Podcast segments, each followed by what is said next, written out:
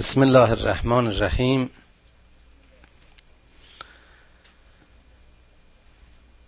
ان الله لا یستحی ان یضرب مثلا ما بعوزه فما فوقها. خداوند شرمی نداره از اینکه در هدایت انسان در هدایت ناس به پشه مگس و یا بالاتر از آن و بزرگتر از آن مثال بزنه یکی از ایرادهایی که می گرفتن در زمان نزول قرآن این بود که چرا در این قرآن خداوند به این موجوداتی مثل زنبور و مورچه و انکبوت و همین حیوانات خرد و پسی که می‌بینیم اغلب هم در فصل سرفصل قرآن قرار گرفتن به این چیزها مثال می‌زنه و ایراد می‌گرفتن. پاسخشون این بود که خدا برای بیان هدایت و برای راهنمای بشر از اینکه به این مثال ها مثل بزنه شرم و حیایی نداره. فاما الذين آمنوا فیعلمون انه الحق من ربهم اما اونهایی که ایمان آوردن اونهایی که می‌دونن که همه هستی آفریده آفریدگار مهربانه او کسی است که هم پشه را آفریده و هم خورشید هم کوه رو هم کهکشان ها رو هم اقیانوس ها رو هم انسان رو همه پدیده ها آفریده اویند. هر چیز رو آیه و نشانه عظمت خدا می‌دونن. و لذا می‌دونن که اگر چنین مثالی زده شده برای تبیین حق و از طرف خداست. و اما اونهایی که کف ورزیدن میگن و اما الذین کفروا فیقولون ماذا اراد الله بهذا مثلا؟ خدا منظورش چی از این مثل ها اون هم مثل هایی که در بعضی موارد اینطور ریز و خرد و پست و پشیز و ناچیزن. یزل بهی کثیرا و یهدی بهی کثیرا. جمعی از این مسئله هدایت میشن و جمعی به زلالت و گمراهی کشیده میشن. و ما یزل بهی الا الفاسقین. و اما این گونه مسائل ها جز برای فاسقان کسان دیگر رو به گمراهی نمیکشونه. اما این فاسقین کیا هستند الذين ینقضون عهد الله من بعد میثاقه. اون کسانی هستند که پیمان خودشون رو با خدا پس از پیمان بندی میشکنن. این آیه بسیار عامه بسیار وسیع معنیش. و بسیار قابل تعمقه کسانی که با خدا عهد میبندن و عهدشون رو میشکنن. انسانی که قرار بوده خلیفت الله باشه انسان قرار بوده مجری امر خدا بر روی زمین باشه. انسانی که قرار بوده جز خدایش کسی رو نپرسته. حالا این عهد و پیمان میشکنه این فاسقه. و یقطعون ما امر الله بهی ان یوسل و یفسدون فی الارض. و به جای وصل به امر خدا و به جای پیروی از حکم خدا قطع امر می‌کنه پشت به امر خدا می‌کنه بی توجهی و بی می‌کنه. البته در بعضی از تفسیرها دیدم که این رو تفسیر می‌کنن به قطع رحم و قطع نسل و نظیر اون بر حال جنین هم امر خداست. حیات به طور کلی امر خداست. در مفهوم عامش هر امری در این آفرینش امر خداست. لذا این آیات واقعا می‌تونه در معنی سمبولیک به هر شکلی که می‌خواد تعبیر و تفسیر بشه. ولی معنی ساده و آمی و همه کس فهم این آیه رو من اینطور می‌فهمم. که اینهایی که قطع ام می‌کنن اینهایی که به جایی که پیرو خدا باشن امر خدا رو تبعیت بکنن و وصل به او باشن خودشون رو قطع می‌کنن پیوندشون رو قطع می‌کنن و می‌برن. و نتیجه این قطع و پیوند فساد خواهد شد و یفسدون فی الارض. و باز این جالبه که این فساد نتیجه این قطع امره. این فساد نتیجه گسستگی و گسیختگی از امر خداست. اولائکه هم الخاسرون. اینها هستند که ورشکستن باختن ضرر کردن. بزرگترین خسران اینه که خودشون از مسیر رشد عقب موندن. خودشون از مقام انسانی و تعالی انسانی که باید بود عقب موندن. پس موندن وا رفتن و به اسفل السافلین رفتن. کیف تکفرون بالله و کنتم امواتا فاحیاکم ثم یمیتکم ثم یحییکم ثم الیه ترجعون. باز همین یکی از محکمترین آیات این قرآن است که در این سوره می‌بینیم که کافرین رو مخاطب قرار میده و میگه شما چطور به خدایتون چگونه به خدا کف میورزید؟ در حالی که شما مرده بودید و زنده شدید. شما خاک بودید شما بیجان بودید و حیات یافتید زنده شدید. حیات شما حاصل تکامل حیات بر روی این زمین و زندگی در شباهت و شما و هیکل و هیئت شما به صورت انسانی درآمد که خداوند در خلقت شما و در آفرینش شما به خودش تبریک گفت. چطور نمی‌بینید اون رو؟ چطور این کار می‌کنید؟ و بازم می‌بینید که این زندگی زودگذر شما به مرگ فیزیکی می انجامه ثم یمیتکم باز هم میمیرید. ثم یحییکم و باز بر خواهید خواست دوباره زنده خواهید شد. ثم الیه ترجعون. و باز به سوی او برمیگردید. هو الذی خلق لکم ما فی الارض جمیعا. این خدایی که هرچه در این هستی هست هرچه در این زمین هست برای شما خلق کرد. برای آرامش شما برای آسایش شما به عنوان وسیله برای زندگی شما. برای وسیله برای کوشش شما برای وسیله برای یادگیری و معرفت شما برای وسیله برای حرکت و سیر شما. به سوی او. ثم استوى الى السماء فسواهن سبع سماوات. آسمان ها را آفرید طبقات مختلف این آسمان ها را آفرید.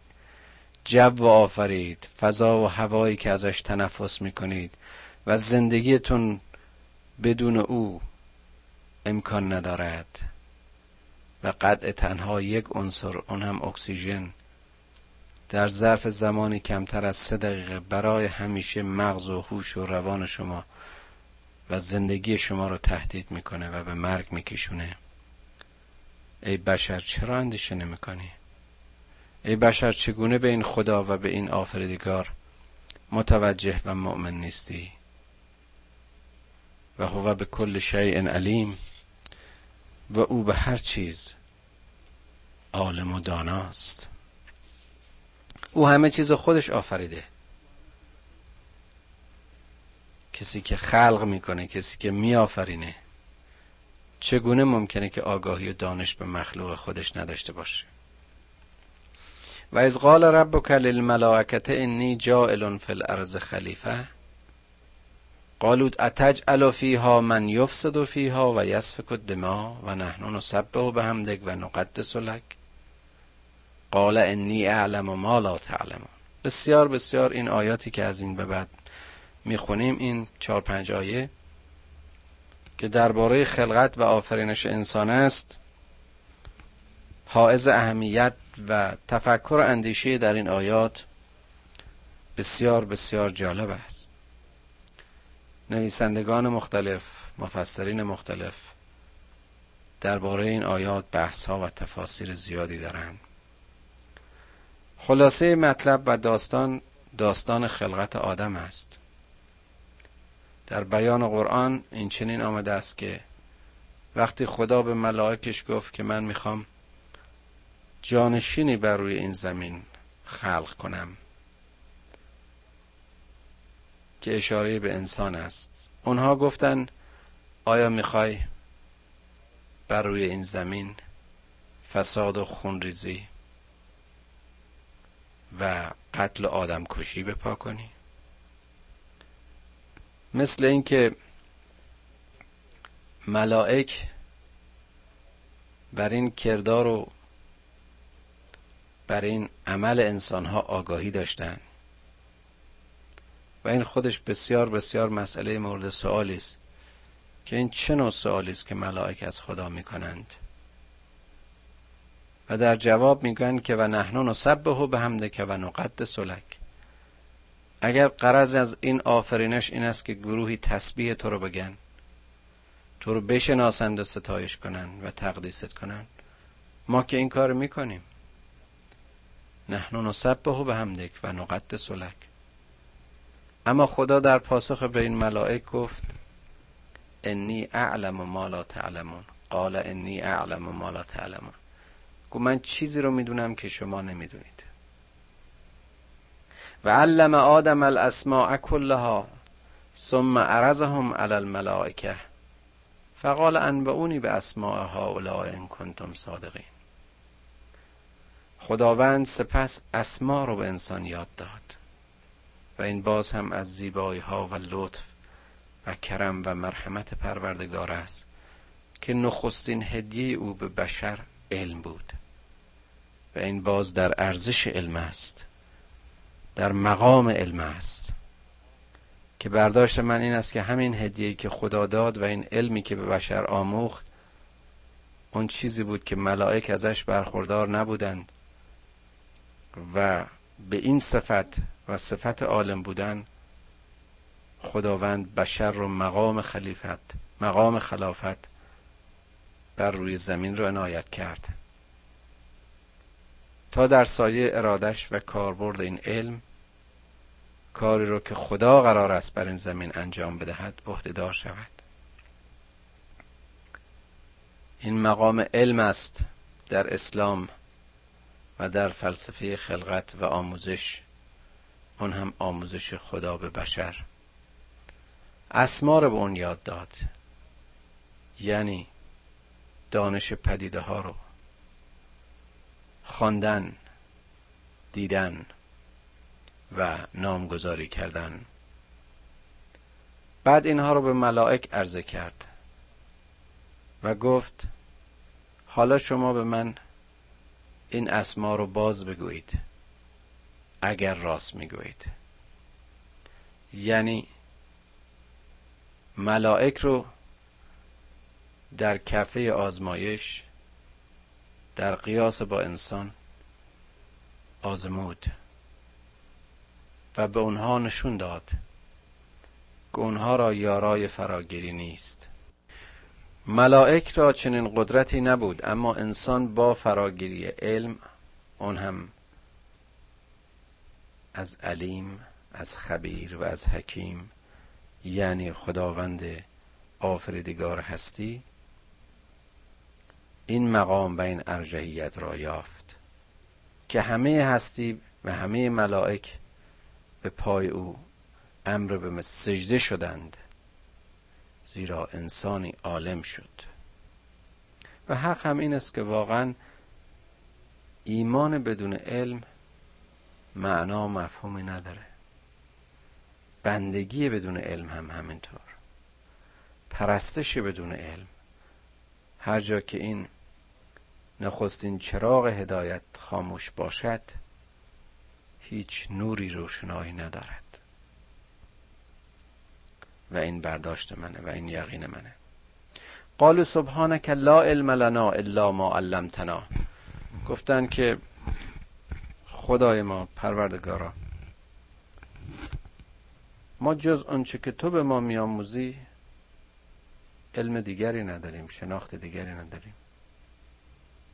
انک انت العلیم الحکیم به درستی که توی صاحب بالاترین علم و بالاترین حکمت. قال یا آدم انبعهم به اسماهم. قال یا آدم و انبعهم به اسماهم حالا از آدم سوال کرد در, در, در مقایسه که تو اون چرا که آموختم و اسامی رو و علم رو بازگو کن. فلما انبعهم به اسماهم یعنی اونجا که بشر نشان داد لیاقت و ظرفیت گرفتن علم و شناخت رو داره قال علم اقل لکم انی اعلم غیب السماوات والارض و اعلم ما تبدون و ما کنتم تکتمون؟ خدا به اینها گفت که آیا نگفتم به شما که من داننده ترین امور غیب آسمان ها و زمینم و می‌دونم اون چرا که در آشکار و پنهان است؟ و از قلنا للملائکت اسجدوا لآدم فسجدوا الا ابلیس. ابا و استکبر و کان من الکافرین. باز همینجا صحنه و داستان بسیار زیبایی است. و اون اینکه وقتی انسان مسلح به علم شد انسان در رابطه با خدا از علم خدا آموخت و مسئولیت خلافت او را قبول کرد. به همه ملائک ام شد که به انسان سجده کنند. اما ملکی متکبر و خود بزرگ بین ابلیس از این ام سرپیچی کرد و جزو کافرین درآمد. که حالا می‌بینیم و می‌خونیم بعدا در آیات دیگه که ابلیس برای این استکبارش و سرپیچیش چه بهانه داشت. که گفت من از آتش و شعله بیدودم و این انسان از خاک و گل رسوبی است. که بعدا انشاءالله در آیات دیگه باز هم به این اشاره خواهیم کرد. و قلنا یا آدم اسکن انت و زوجک الجنه و کلا منها رغدا حیث شئتما ولا تقربا هذه الشجره فتکونا من الظالمین. گفته شد به آدم که تو با همسرت در این بهشت سکونت کن و از آنچه که در نزدیکی توست و در جوار توست استفاده کن. اما به این شجره نزدیک نشو به این درخت نزدیک نشو که اگر چنین کردی از گروه ظالمین خواهی بود. درباره این شجره و اینکه این چه نوع درختی بوده و چه نوع بوده که خداوند من کرده باز هم بحث ها و تفسیر هاست و جالب اینه که با وجود که اینجا ذکر شجره شده در اغلب تفسیرهای فارسی از گندم نام برده شده در حالی که گندم یک خوشه است و یک علفه و یک در واقع ساقچه است نه درخت. من با برداشت هایی که در آیات و سوره های دیگه قرآن خوندم و کردم برداشتم اینه که این شجره احتمالا همون اشاره به درخت است و احتمالا به درخت زیتون. ولی به هر حال حالا اگر واقعا این اشاره سمبولیک نیست و صرفا درخته که باید دید که واقعا اون درختی که اشاره شده چه نوع بوده. اما اغلب مفسرین و اغلب کسانی که به تفسیر این آیات پرداختن این شجره را سمبولی از نوع امر خدا به استثناء کردن امری از میان امور اشاره کردن. که به حال در کنار همه آزادی ها در کنار همه در اختیار قرار دادن ها خداوند حدودی برای این آدم و نوع آدم مشخص کرد.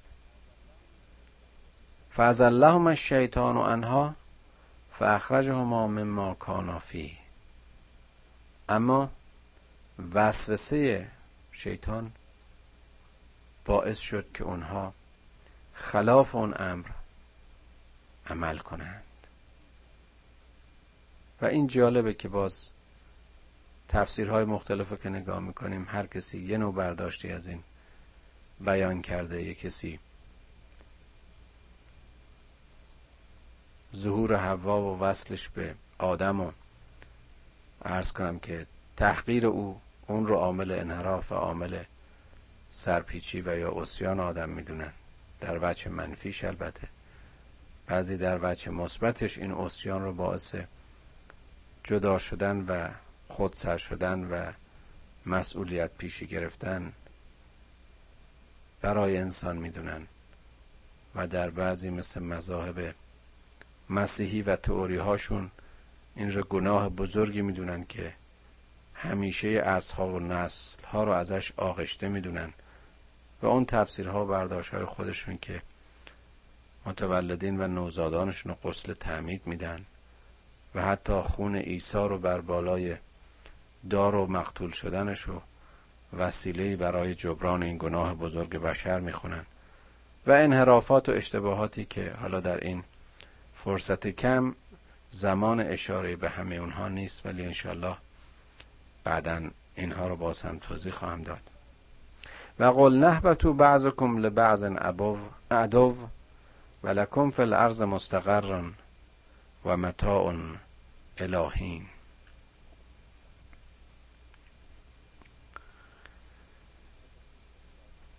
به اینها گفته شد که از بهشت حبود کنید. و این باز داستان حبوط آدم داستان مفصلی است که در شرح این ترجمه های و تفسیرهای موقت نمی گنجه ولی آنچه که هست آدم از اون مرحله بیمسئولیت بودن و خود بودن و خور و خواب و بی درد سر بودن با این اسیانش در مرحله قرار گرفت که باید خود باشد و مختار باشد و تصمیم بگیرد و این دشمنی با شیطان یا دشمنی شیطان با مسیر و سبیل خدا از اینجا در مسیر آدم برای همیشه تا روز مرگ قرار گرفت. فتلقا آدم من ربهی کلمات فتاب علیه انه هو التواب الرحیم. اما خداوند از مسیر همون علمی که از خدا یاد گرفته بود بشر از مسیر همون آدم از مسیر همون علمی که از خدایش فرا گرفته بود کلماتی رو آموخ که از مسیر اون کلمات توبه کرد.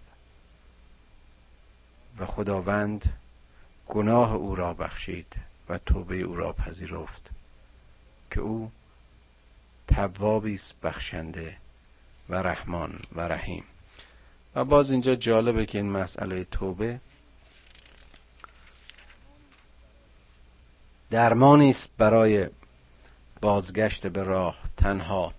وسیله است که مؤمن می‌تونه خطای خودش رو از این راه اصلاح کنه و از انحراف بازگرده. قل تو منها جمیعا. فاما یعتینکم منی هدن فمن تبع هدا فلا خوف علیهم ولا هم یحزنون. گفتیم حالا که توبتون پذیرفته شد حبود کنید از این بهشت و اگر هدایت من رو بپذیرید و اگر پیروی کنید از این راهی که در پیش شما میگذرم شما هدایت شده اید و هیچ ترس و خوفی و هیچ غم و ترسی بر شما نخواهد بود. والذین کفروا و کذبوا به آیاتنا اولئک اصحاب النار هم فیها خالدون. اونهایی که کذب ورزیدن به آیات خدا آنها اصحاب آتشند و همیشه در آتش خواهند بود. و باز این جالبه که این مسئله برای آدم و حوا و همون انسانهای اولیه نیست. این برای نوع انسانه. این حکم برای همیشه بشره. اگر همه ما فرزندان آدمیم اگر بر پدر و مادر ما و پدران و مادران ما چنین حکمی بود این حکم برای همیشه نوع انسانه. که هر کس هدایت را از خدا گرفت. ترسی برش نیست غمی برش نیست. چی رو از دست میده؟ چی رو کم داره؟ اما به شرطی که هدایت رو واقعا از خدا بگیره و کذب به آیات خدا نکنه. آیات بعدی که از اینجا می‌خونیم اشاره به بنی اسرائیل سرنوشت و سرشت قوم یهود است. که این مطلب هم بسیار بسیار جالبه یا بنی اسرائیل از کرو نعمتی التي انعمت علیکم و اوفو به عهدی اوف به عهدکم و ایای فرهبون ای فرزندان اسرائیل ای اقوام بنی اسرائیل به یاد بیارید نعمتهای خدا رو نعمتهایی که به شما دادم. که مهمترین این نعمتها همون هدایت و آموزش های تورات بود نزول تورات بود بر این طایفه. و اوفو به عهدی اوف به عهدکم. به عهدتون با من وفا بکنید تا من هم به عهد شما وفا کنم. و از شکستن عهد خودداری کنید. به قول خودتون وفادار باشید. قول یک مؤمن چه مؤمن اسرائیلی چه مؤمن مسیحی چه مؤمن مسلمان و یا هر مؤمن دیگری اینه که به ایمانش عمل بکنه. به اونچه که عهد و پیمان داره در مسیر ایمانش احترام بگذاره پایبند باشه. و آمنو به ما انزلت به مصدقا لما معکم ولا تکونو اول کافرم به. به این چیزی که به حق بر شما نازل شد باز هم اشاره به تورات است. ایمان بیارید تصدیق بکنید. و از کسانی نباشید که خودشون در همون اولین مرحله به این هدایت کافر میشند. ولا تشتروا به آیتی سمنا قلیلا و ایای فتقون. آیات این کتاب رو ارزش های این کتاب رو ارزش های این هدایت رو به بهای کم نفروشید نادیده نگیرید. قدر این هدایت رو بشناسید و بدانید. و از قهر من تقوا پیشه کنید و بپرهیزید. ولا تلبس الحق بالباطل و تکتم الحق و انتم تعلمون. حق رو به باطل نپوشونید. حق رو به باطل نپوشونید. و اساسا حق را نپوشانید. کتمان نکنید. در حالی که شما می‌دانید قوم بنی اسرائیل اون چرا که در تورات به اونها نازل شده بود می‌دونستن اما کلام خدا رو تحریف می‌کردن کلام خدا رو عوض می‌کردن. اونها رو به سود و منافع خودشون تعبیر و تفسیر می‌کردن. آیا این کاری نیست که همه مؤمنین به کتاب متاسفانه می‌کنند و اشتباه می‌کنند. باز گفتم اینا خاص قوم بنی اسرائیل نیست. انسان است که از مسیر اون نوع جسارت ها و اشتباهات و باز هم ارز کردم خودخواهی ها و جهالت ها و بیشوری ها این خطاها رو مرتکب میشن ولا تلبس الحق بالباطل. و اقیم الصلاة و آت الزکات ورک او مع راکعین قیام به سلات بکنید. خودتون رو به خدای خودتون و آفریدگار خودتون از این مسیر وصل کنید. تا همیشه با حق در تماس باشید. تا از اشتباه و انحراف مسون باشید. زکات بدید. پاک کنید پاکیزه کنید ثروتهاتون و داراییهاتون و اموالتون رو.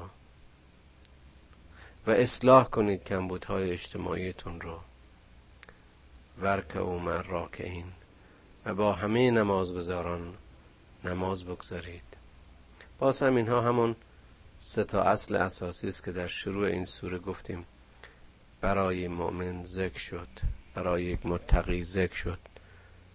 حالا فرق می‌کنه این که در زمان موسی و در زمان اسرائیلیان تقوا و ایمان اسرائیلیان باز هم رعایت این سه اصله.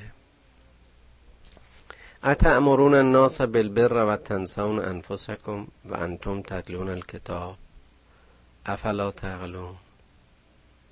آیا اندیشه نمی کنید فکر نمی کنید شورتون رو به کار نمی برید که مردم رو به خوبی و به نیکی دعوت می کنید اما خودتون فراموش می کنید در حالی که شما کتاب رو می خونید این اشاره به فرد فرد اهل کتاب است و به خصوص اونها که نه تنها خودشون پیرو کتاب می‌دونن بلکه از مسیر کتاب به دعوت مردم و به راهنمایی مردم می‌پردازن. و این آیه همیشه زنده است و این تذکر همیشه بجاست. اتأمرون الناس بالبر بالبر و تنسون انفسکم و انتم تتلون الکتاب. افلا تعقلون. و استعینوا بالصبر و الصلات. برای پایداری برای استقامت و برای برقراری سلات طلب استعانت بکنید. از خدا درخواست کمک بکنید. اینها کارای ساده و کوچکی نیستن. اگه کسی به حق بخواد در مقابل ناحق پایداری بکنه مشکلاتی هست درد سرهایی هست سختی ها هست شکنجه ها هست زندان ها هست شلاخ ها هست اسارت ها هست. آیا برای رسول اکرم دعوت ساده بود؟ برای هر کدوم از رسولانو که زندگیشون رو مطالعه می‌کنیم می‌بینیم به ظاهر دنیای از مصیبت ها و سختی ها و شکنجه ها بوده. اما این مؤمنین در سایه صبرشون و در سایه وصل و سلاتشون از همه اینها گذشتن و موفق از این ابتلاها بیرون اومدن. و انها لکبیرتون و انها لکبیرتون الا علی الخاشعین. باز خود خدا ذکر می‌کنه که اینها مسائل کوچیکی نیستن. اینها بسیار عظیم و بزرگ و به بیانی سختند مگر بر و برای خاشعین. اونها که خشوع دارن. یعنی شناخت یعنی تواضع در حد علای شناخت. یعنی اون کسانی که یظنون انهم ملاقو ربهم و انهم الیه راجعون. اون کسانی که باور دارن که یک روزی به خدایشون ملاقات می‌کنن و بازگشتشون به سوی اوست. باز هم اشاره به اصل اساسی معاد. اگر انسانی واقعا یقین داشته باشه که در پایان راه حساب و کتابی هست و بازگشت به سوی خداست خودش رو آماده و حاضر برای بازپرسی در پیشگاه عدل الهی می‌کنه. خودش رو از همه آلودگی ها پاک می‌کنه. هر لحظه از او استعانت به صبر و سلات می‌کنه. یا بنی اسرائیل از کرو نعمتی التي انعمت علیکم و انی فضلتکم علی العالمین. این بازی که از آیه است که بسیار بسیار تحریف شده متاسفانه. و با این برداشت که خداوند در این آیه میگه ای قوم اسرائیل ای فرزندان اسرائیل به یاد بیارید نعمتی رو که من به شما عطا کردم و شما رو بر جهانیان تفصیل و برتری بخشیدم. بارها و بارها این یهودیان خودشون رو یهودی و سایرین رو غیر یهودی خطاب می‌کردن و خودشون رو نسل برتر ژن برتر و طایفه برتر خوندن. مسئله جویش و جنتایل از همین درک غلط و تفسیر غلط است که این یهودیان از آیاتی نظیر این کردن. فضلی که خداوند به بنی اسرائیل داد اولین اولا بنی اسرائیل همه فرزندان ابراهیم بودند و نه فقط شاخه خاصی از شجره ابراهیم. بنابراین همه کسانی که به اونها کتاب داده شد همه کسانی که به اونها هدایت داده شد اونها در گروه و زمره فرزندان ابراهیم و اسرائیلند. و اونها هستند که در سایه این لطف و نعمت پروردگار صاحب فضل شدن و اگر این هدایت رو گرفتند و به کار بردن یقینا بر عالمین فضیلت دارند. و اتقوا یوما لا تجزی نفس عن نفس شیئا. تقوا کنید. تقوا کنید و به یاد بیارید. بیندیشید به اون روزی که هیچ نفسی در مقابل نفس دیگه پاداش داده نخواهد شد. یعنی هر کس مسئول خودش خواهد بود. ولا یقبل منها شفاعتون.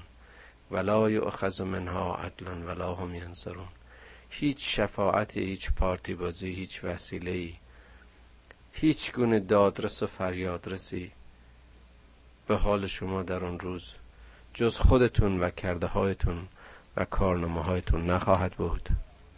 و از نجیناکم من آل فرعون یسومونکم سوء العذاب یذبحون ابناءکم و یستحیون نساءکم و فی ذالکم بلاء من ربکم عظیم.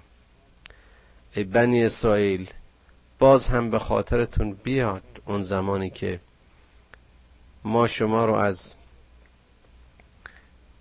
شر فرعون و فرعونیان نجاتتون دادیم.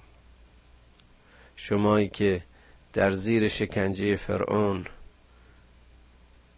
پسرانتون رو میکشتن ذبح می‌کردن و زنانتون رو زنده نگه میداشتن.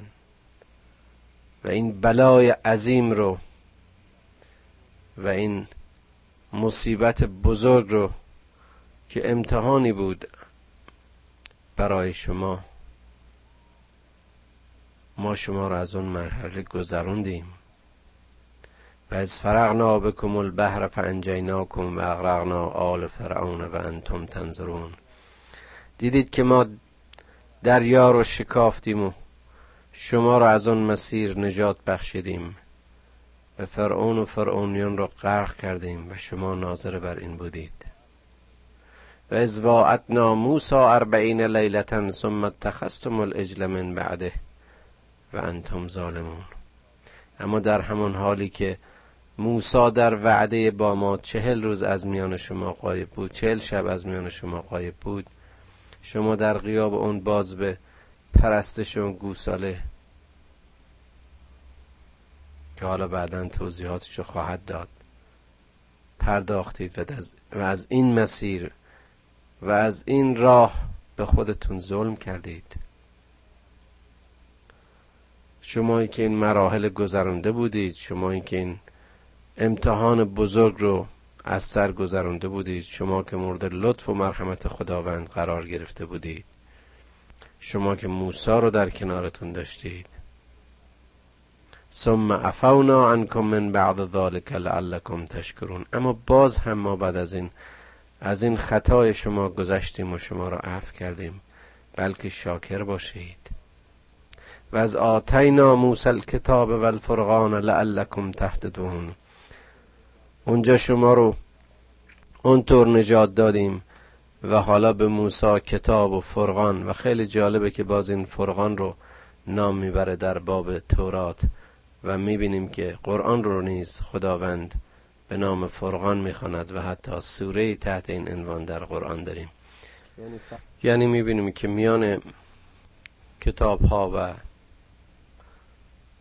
پیام های خدا تفاوتی نیست. تورات و انجیل و قرآن جملگی فرقانند و برای هدایت.